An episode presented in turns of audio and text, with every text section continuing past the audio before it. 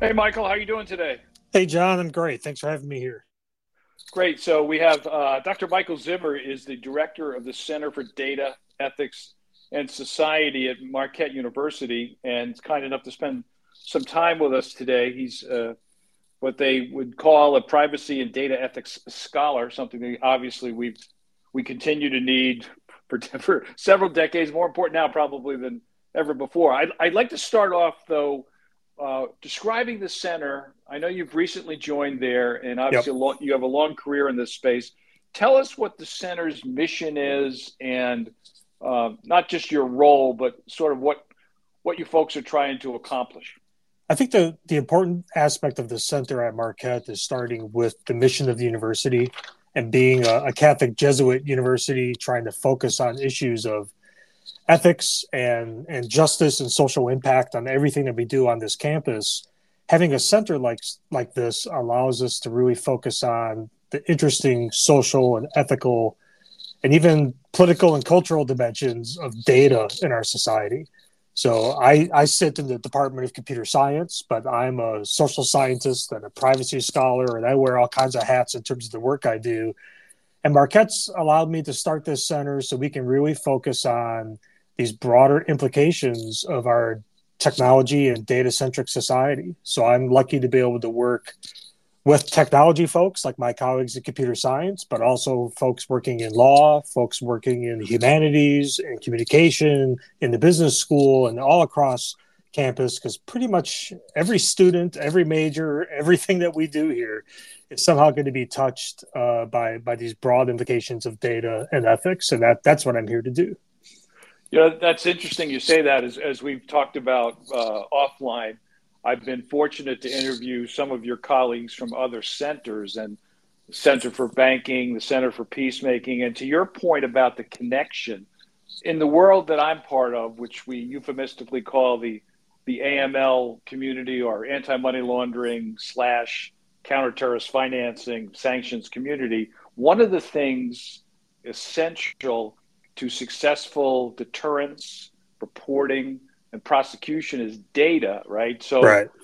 one of the challenges that we've uh, started to face in the past couple of years, you know, financial institutions have obligations to report suspicious activity. They don't have to know what the crime is, but they have to know what does the data tell them about their customers' activity, you know, based on the information they took at the front end. So long way of saying that what happens is when you're making a decision on data and you have to say, based on the input, we think a particular customer is high risk, high risk for potential illegal activity, you, you have to sort of do additional due diligence. And one of the byproducts of that is that the data sometimes isn't isn't enough. And so, for example, right. uh, as the Center for Peacemaking knows all, all too well, there's so many humanitarian and charitable groups around the world that need funding, right? So it's in a conflict zone in Syria or what you. So what happens is a financial institution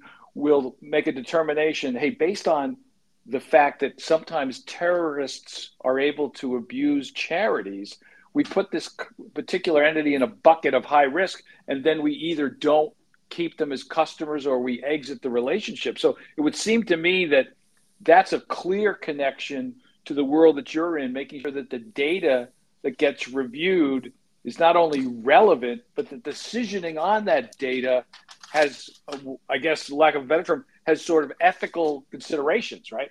Right. That's that's precisely it. A, a, big part of what I do here is I'm I'm teaching and interacting with future data scientists or data analysts or, or all different professions that that are increasingly using data like you're describing to help make decisions or to automate processes or to find insights that maybe a human wouldn't be able to identify because there's only so much that we can think about or process in, in our minds.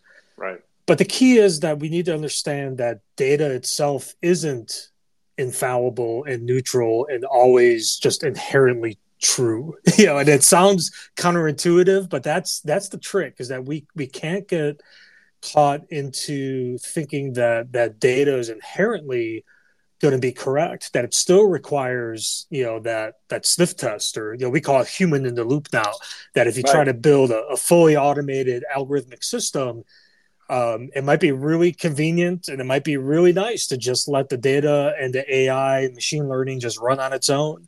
Uh, but that's where we end up with some some thorny problems when we aren't able to think about the context or think about the the edge cases um, or or the other things that that the human would, would normally do in that process.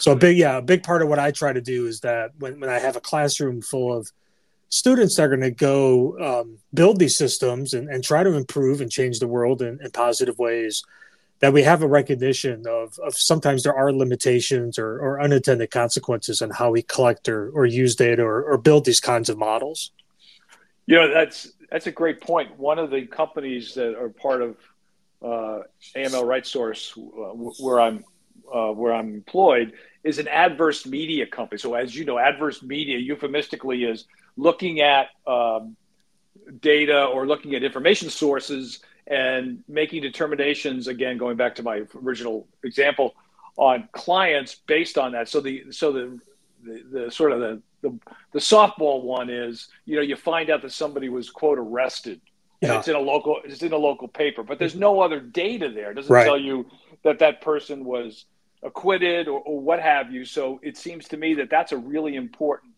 part of this. I love your your reference to you, human involvement because you know when we talk to folks in the law enforcement community that are part of our community, they say it's great to use data, but if you don't have uh, human involvement in an investigation or a prosecution, that could be problematic. So right. I, I think that's that's interesting, and it's and it sort of leads me to you, your connection, as you mentioned, lawyers, data scientists what is the typical student's background to be to take classes in your center? Is it fairly wide open throughout the university? How does that work? It is it is fairly wide open, and we've been we've been able to sort of tailor curriculum based on what that student is trying to achieve.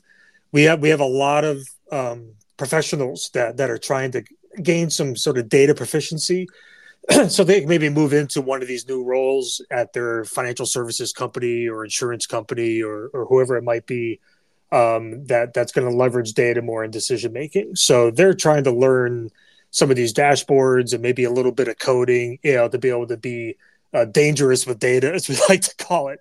Um, so right. we've designed courses to to sort of help you know give them the right kind of context around around data ethics issues. But we also have students, um, and especially some of our undergraduates that that are more you know intense computer science you know you know kind of focus and and they want to you know dig deep into machine learning systems and and really understand the, the technical side of what's happening and so we can develop classes and, and, curriculum that really help them understand how biases can emerge in data and what can go wrong with you know something like chat gpt and how do these right. gen- generative ai models work and how do they um, cause problems on a more technical stance but really my goal is to make it accessible for for all students um, we've been really successful in creating some general education courses that are part of the core curriculum here at Marquette. So I have classroom now where I have students from all over campus that that don't know algorithms beyond what their TikTok feed is showing them in the morning. and right, uh, right. but that but that gives us a great opportunity to start exploring these issues in ways that are meaningful for them. So uh, we've been, we've been lucky to be able to sort of cover all of those different uh, aspects of people's engagement with with algorithms and data. I know that some of the other centers interact uh, to some degree with policymakers, and it's no surprise when everybody, when anybody talks about tech issues. Uh, I'm right outside of Washington. Here in Washington, yeah. they they look at at least the Senate. Let's just say they're not spring chickens, so they don't understand the technology um, as as well as you and your students what sort of interaction does does the center that you're involved in have with policymakers? Do they reach out to you for uh, research, for projects, for white papers, that sort of thing? Yeah, it's it's a lot of you know advisor consent kind of kind of relationships. In fact, it, it just so happens that after our call this afternoon, I'm going to be chatting with someone in the Office of Science and Technology Policy at the White House talking about some of the new privacy legislation that's coming out, and they just want to pick my brain on on how I think about about some of these issues. So it's a lot of spaces where we've built up some expertise and we can help provide some guidance as you know, legislatures or policymakers and also companies as well are, are sort of devising their strategies. So so we've done work um, with you know with with folks in Washington, but also with with folks in Silicon Valley and and providing guidance for teams at at Facebook or Meta, uh, Microsoft and Google as as they start thinking about some of the challenges that they're facing when they're engaging in, in, in new product development or, or internal research and and so I'm able to to help serve and provide provide guidance there. So um, it's really an important part of this, and it's, it's a way that I was trained, you know, as a as a scholar was to to not just sit back and and, and complain and write essays and journals that that just that just you know kind of kind of moan about what's happening in the world, but to actually engage, you know, proactively and pragmatically with designers, with policymakers, with educators, you know, because you know we need to uh, sort of a multi pronged approach to try to address these problems, and, and we're lucky to be able to do that uh, from the center as well. Uh, that's that's really comforting to know that because yeah. that is so that is so essential that they are reaching out. It, so two two other things that um, I noticed from looking both at the website and some of the information that you provided about your background. You've been involved recently in something called the Spatial Project, which the subtitle that I saw was Cybersecurity Solutions in Europe. Yep. Obviously, cybersecurity a key issue all over the globe. What is the Spatial Project, and what can you what can you tell us about your involvement there? Yeah, this is an exciting project, and it's perhaps it's a it's a it's a good example of how some parts of the world might be a little bit better at being active in, in legislating and, and supporting you know developing some of these spaces where where sometimes our our Congress is a little bit behind. Um, this was a, a, large consortium funded by the European Union and the European Commission as, as part of the. And there's probably a dozen or so, uh, both university and industry partners all across Europe, uh, who have come together to try to find ways to build trustworthy, resilient, uh, accountable AI uh, tools and platforms, especially around cybersecurity as it relates to the telecom industry and, and a couple of other uh, high impact industries. Um, so you know their their website has you know all the major sort of uh, uh, telecom and, and, and other uh, uh, companies across different European states, and they have some use cases. They're trying to figure out what's the right way to create you know a privacy protecting AI platform. How do we make it transparent so it can be so it can be audited, so it can be understandable and explainable. All big challenges. Um, and my involvement is uh, being you know their ethics advisor and and they're dealing with customer data. Uh, they might be uh, building some systems that might leverage uh, user data in ways that just need to have someone some oversight, um, and that that's my role there. So I was lucky to be able to to, to have. We had a team meeting in, in Barcelona just a few weeks ago, uh, and was able to spend a few days with different groups and hearing about their projects, um, and again discussing some of the broader ethical dimensions that makes the European Union comfortable that they have someone like me there to provide that oversight. Um, and we get to provide our expertise to shape these projects. So it's really some exciting work that they're they're doing from the European perspective. Oh, that that does sound great, and we'll definitely follow up with you as that yeah. project continues. The other thing I noticed, um, one of the um, it was a publication that I think you helped edit. You were definitely involved with it uh, in our world, law enforcement constantly warns bankers about the dark web, right? Yeah. Okay. And so they say it's a haven for terrorist activity, human trafficking, wildlife trafficking, um, all sorts of uh, illegal acts. Uh, again, the movement of illicit funds, all sorts of harmful things. But at least the quick blurb that I looked at said that the author said that in some cases there are clear legitimate uses for the dark web, which that's the first time I've heard that. Although I, obviously I'm not an expert and I you know don't dive into these things. Tell, tell us a bit about that because as I said, whenever we're told about quote the dark web, it's always don't interact on it. If your customers are, you have any information, that's at a minimum suspicious and may maybe actually be illegal. What's what's the notion there? This is another perfect example of trying to get experts like yourself to say, yeah. you know, wait a second, it's not always black and white, but tell me tell me about the the dark web. Yeah, and this and this might be a challenge of our our metaphors and our use of the term dark here to describe this particular you know okay. online online space. It's it's certainly true that I suspect the vast majority of interactions and transactions that are occurring in what we call the dark web are, are probably there because they want to um, avoid scrutiny from law enforcement or, or, anyone else. So there is undoubtedly uh, a, a, a, large amount of illegal activity or other questionable activity. But some of the other ways that this space, you know, and, and, and for listeners, you know, th- these are, you know, it's online, it's, it's a set of protocols and a set of tools that largely make you um, untrackable. And, and, and so even your, even your, your ISP or, or law enforcement really have a hard time seeing who you are or what you're doing yeah this this can be very useful for journalists and for journalists that are uh, doing with whistleblowers that are trying to avoid you know mm-hmm. any any monitoring from from their employer um, parts of the world where you're worried about the government monitoring your activity and you're trying to engage perhaps in human rights work or again you know if you're if you're in um, iran and you're trying to get information out about the current protests that are happening and you want to avoid you know the the iranian government monitoring what you're doing, maybe putting your family in danger. You might use the dark web as, as the way to communicate and and and and do that. Um, and then you know there are some people out there who are just sort of uber privacy concerned and they're worried about anybody snooping on anything that they do. So right. they're using the dark web, you know, just for their everyday internet activity uh, because they have a certain level of concern or paranoia about about these things. Um, but but there are yeah there there are um, you know quite quite a few um, examples of of people using these kinds of tools because they're trying to avoid for what we, what we would probably consider uh, largely legitimate reasons, you know, monitoring or tracking. Uh, we've also seen examples of this even in like domestic abuse cases or things where you're just so worried that some other um, you know member of your your circle might be monitoring everything you do, so you're trying to find a tool to provide you that extra layer. So, as a researcher, it can be really interesting to study these spaces and who's using it and why. And that's why there's been a little bit more attention on on the research ethics um, side of, of things that I also engage with on how can we study these spaces safely um, and in ways that that also don't put even the researchers in danger because it is it is easy to get to get into trouble um, when when you start poking around in, in some of the corners of the dark web. That's for sure.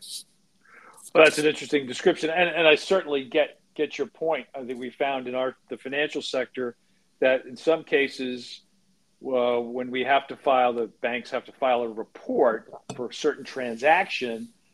If that report gets done sort of in the presence of the customer, some of them are obviously concerned about that because they're saying, "Wait, I'm I'm just doing a cash transaction over over ten thousand dollars because because I'm depositing." Um, money I made uh, selling a car. You know, right, so right. Why, why, did, why does the government need to do? So I could see that that would be the case, and I think your example about domestic violence makes makes a lot of sense. So, um, you know, I think it's what's helpful here is what you're doing at the center.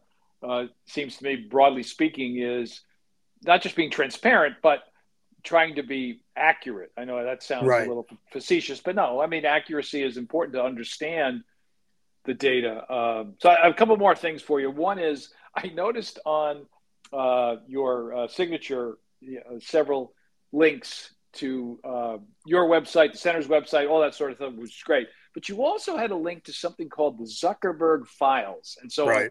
I, I, I pulled that up. And for those that aren't aware, obviously going to let it's a digital archive of all public utterances of CEO Mark Zuckerberg from at least 2004 to, to last year, 2002 why are you involved in that? yeah, yeah. What is what is it designed to do? And, and give us a snapshot of it. So yeah, this is a, a, digital archive. In fact, I spent some time this weekend updating uh, just some things that he said in the last week or so. Um, one of my one of my long uh, research areas has been online privacy, um, and uh, this was probably back around 2010 or so, and I was starting to study Facebook and, and how they deal with privacy. And um, I remember this quite well. I was at a meeting with some other privacy scholars and advocates um, at Facebook at the time. And it was a meeting talking about some of what Facebook was doing around user privacy and default settings. And this was just when people were starting to sort of get a little bit more concerned about this. And it was, it was an informal gathering uh, to just sort of talk things out. And there were a number of policy people from Facebook and, and legal folks there And it struck me that when we were all talking about privacy, they would all change the language and talk about user control and mm-hmm. and and use different different phrases. And and it just struck me that maybe there was like a memo that went around to say never use the word privacy always call it something else. You know and, and i don't know if that was true or not but it just got me to thinking start thinking about the language that facebook uses around things like privacy. And so i started looking at what zuckerberg and some of the speeches he's made around that time around privacy. And i just thought this was an interesting research question about you know when he's asked about privacy how does he describe it? What does it mean to him? What is what is the words that he uses? And as i was gathering documents to do this this research i realized i was building a little library here of everything that zuckerberg has ever said um, about about this topic. And why don't i make this available to other researchers um, so it took me a few years to get it up and running, and it was around 2013 when I launched the archive, and we track um, everything that Zuckerberg says. So it could be posts that he makes on Facebook itself, it could be interviews he gives, speeches he gives, product launches, testimony before Congress. Uh, we've even uh, there's now been like publicly um, available internal communications that have been released due to lawsuits we have a large archive. There's a, well over a thousand records. Um, it's available for researchers. It's available for the media. It's been used by even uh, attorneys and law enforcement trying to gather information for whatever reason they are. Mm-hmm. um, and uh, it's been interesting to sort of track how his language changes over time, how what issues are important at any given time, and that might be reflected in what he's posting about on Facebook or not you could sort of track sort of longitudinally whether or not his language has shifted in terms of how he describes what his mission is or what his goal is for the platform. So those are the kinds of things that researchers use this for. Um, and I think Zuckerberg's an interesting example. I mean, there are, of course, you know, thousands of CEOs out there, uh, right. but I, I find him unique in that there are few CEOs who are so linked with the brand of their organization. And I think Steve Jobs was an example of this. Mm-hmm. Um, maybe Elon Musk is right now, perhaps not for good reasons, but but just you know the way that Zuckerberg thinks about the world really shapes how that company is is run and how those those apps and those platforms are developed. Um, and he's also unique, seeing that you know he was thrust into this role as a college student, you know, suddenly became a billionaire. He has such an interesting history um, where it's just been kind of um, um, a, an interesting journey to watch him grow and develop, even just as a person. And this archive lets us kind of kind of do that. Um, so it's become kind of a labor of love. I can't give it up anymore because Facebook's gotten even more important in the world, you know, and, and right. debates over content and and and misinformation and all these things. So it, has been it's been a lot of work, but it's been a lot of fun uh, keeping keeping that up and run. Yeah. that, no, that's great. Um, I'll get you out of here on this. Uh, sure. The, Dr. Michael Zimmer is the director of Center for Data Ethics and Society at Marquette. There's a lot of great information, uh, Michael, on your website, and uh, maybe next time we talk, I'd love to talk to you about a recent article where you were quoted about the use of AI by uh, police departments regarding body cams. I mean, there's so, there's so many different avenues, but let me just end on this. What what do you consider successful for the center besides the obvious? You're working with policymakers. Yeah. You're obviously get, getting consulted on things. You're doing all the research.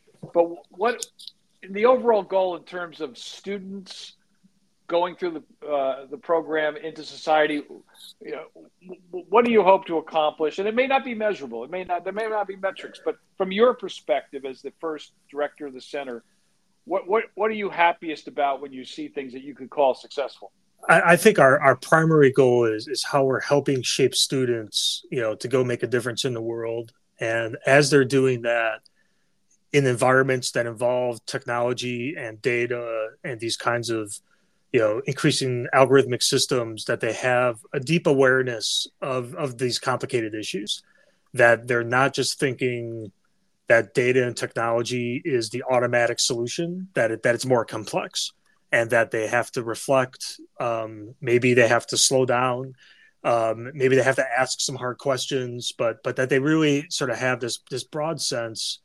Um, and it could be through the teaching I'm doing, it could be through research projects, it could be through service that we're doing, and and, and engagement. Um, but but that that as we as we graduate students and as as we you know make a mark in the world through through Marquette, uh, that we're able to sort of you know really push that message home, and that that's success to me.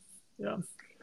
Michael, thank you so much for your time. I think uh, I'll be back to you at some point to do some follow ups because some of these projects not only sound fascinating, they sound very valuable. Uh, as as I said before, adjacencies to our community because data is so so to successful prosecution. In some cases, enablement of allowing uh, institutions to continue yep. to bank to bank um, customers that are maybe put in the wrong bucket because of a, of a, poorly listed algorithm or something along those lines. So, um, thank you so much. Uh, good luck with center. Go Marquette. We're getting ready for March Madness. That's and, right. Uh, this has been an exciting time. So, uh, Michael, we'll talk to you soon. Thank you so much. So, thank you, John. I really appreciate this opportunity and look forward to future conversations. Great.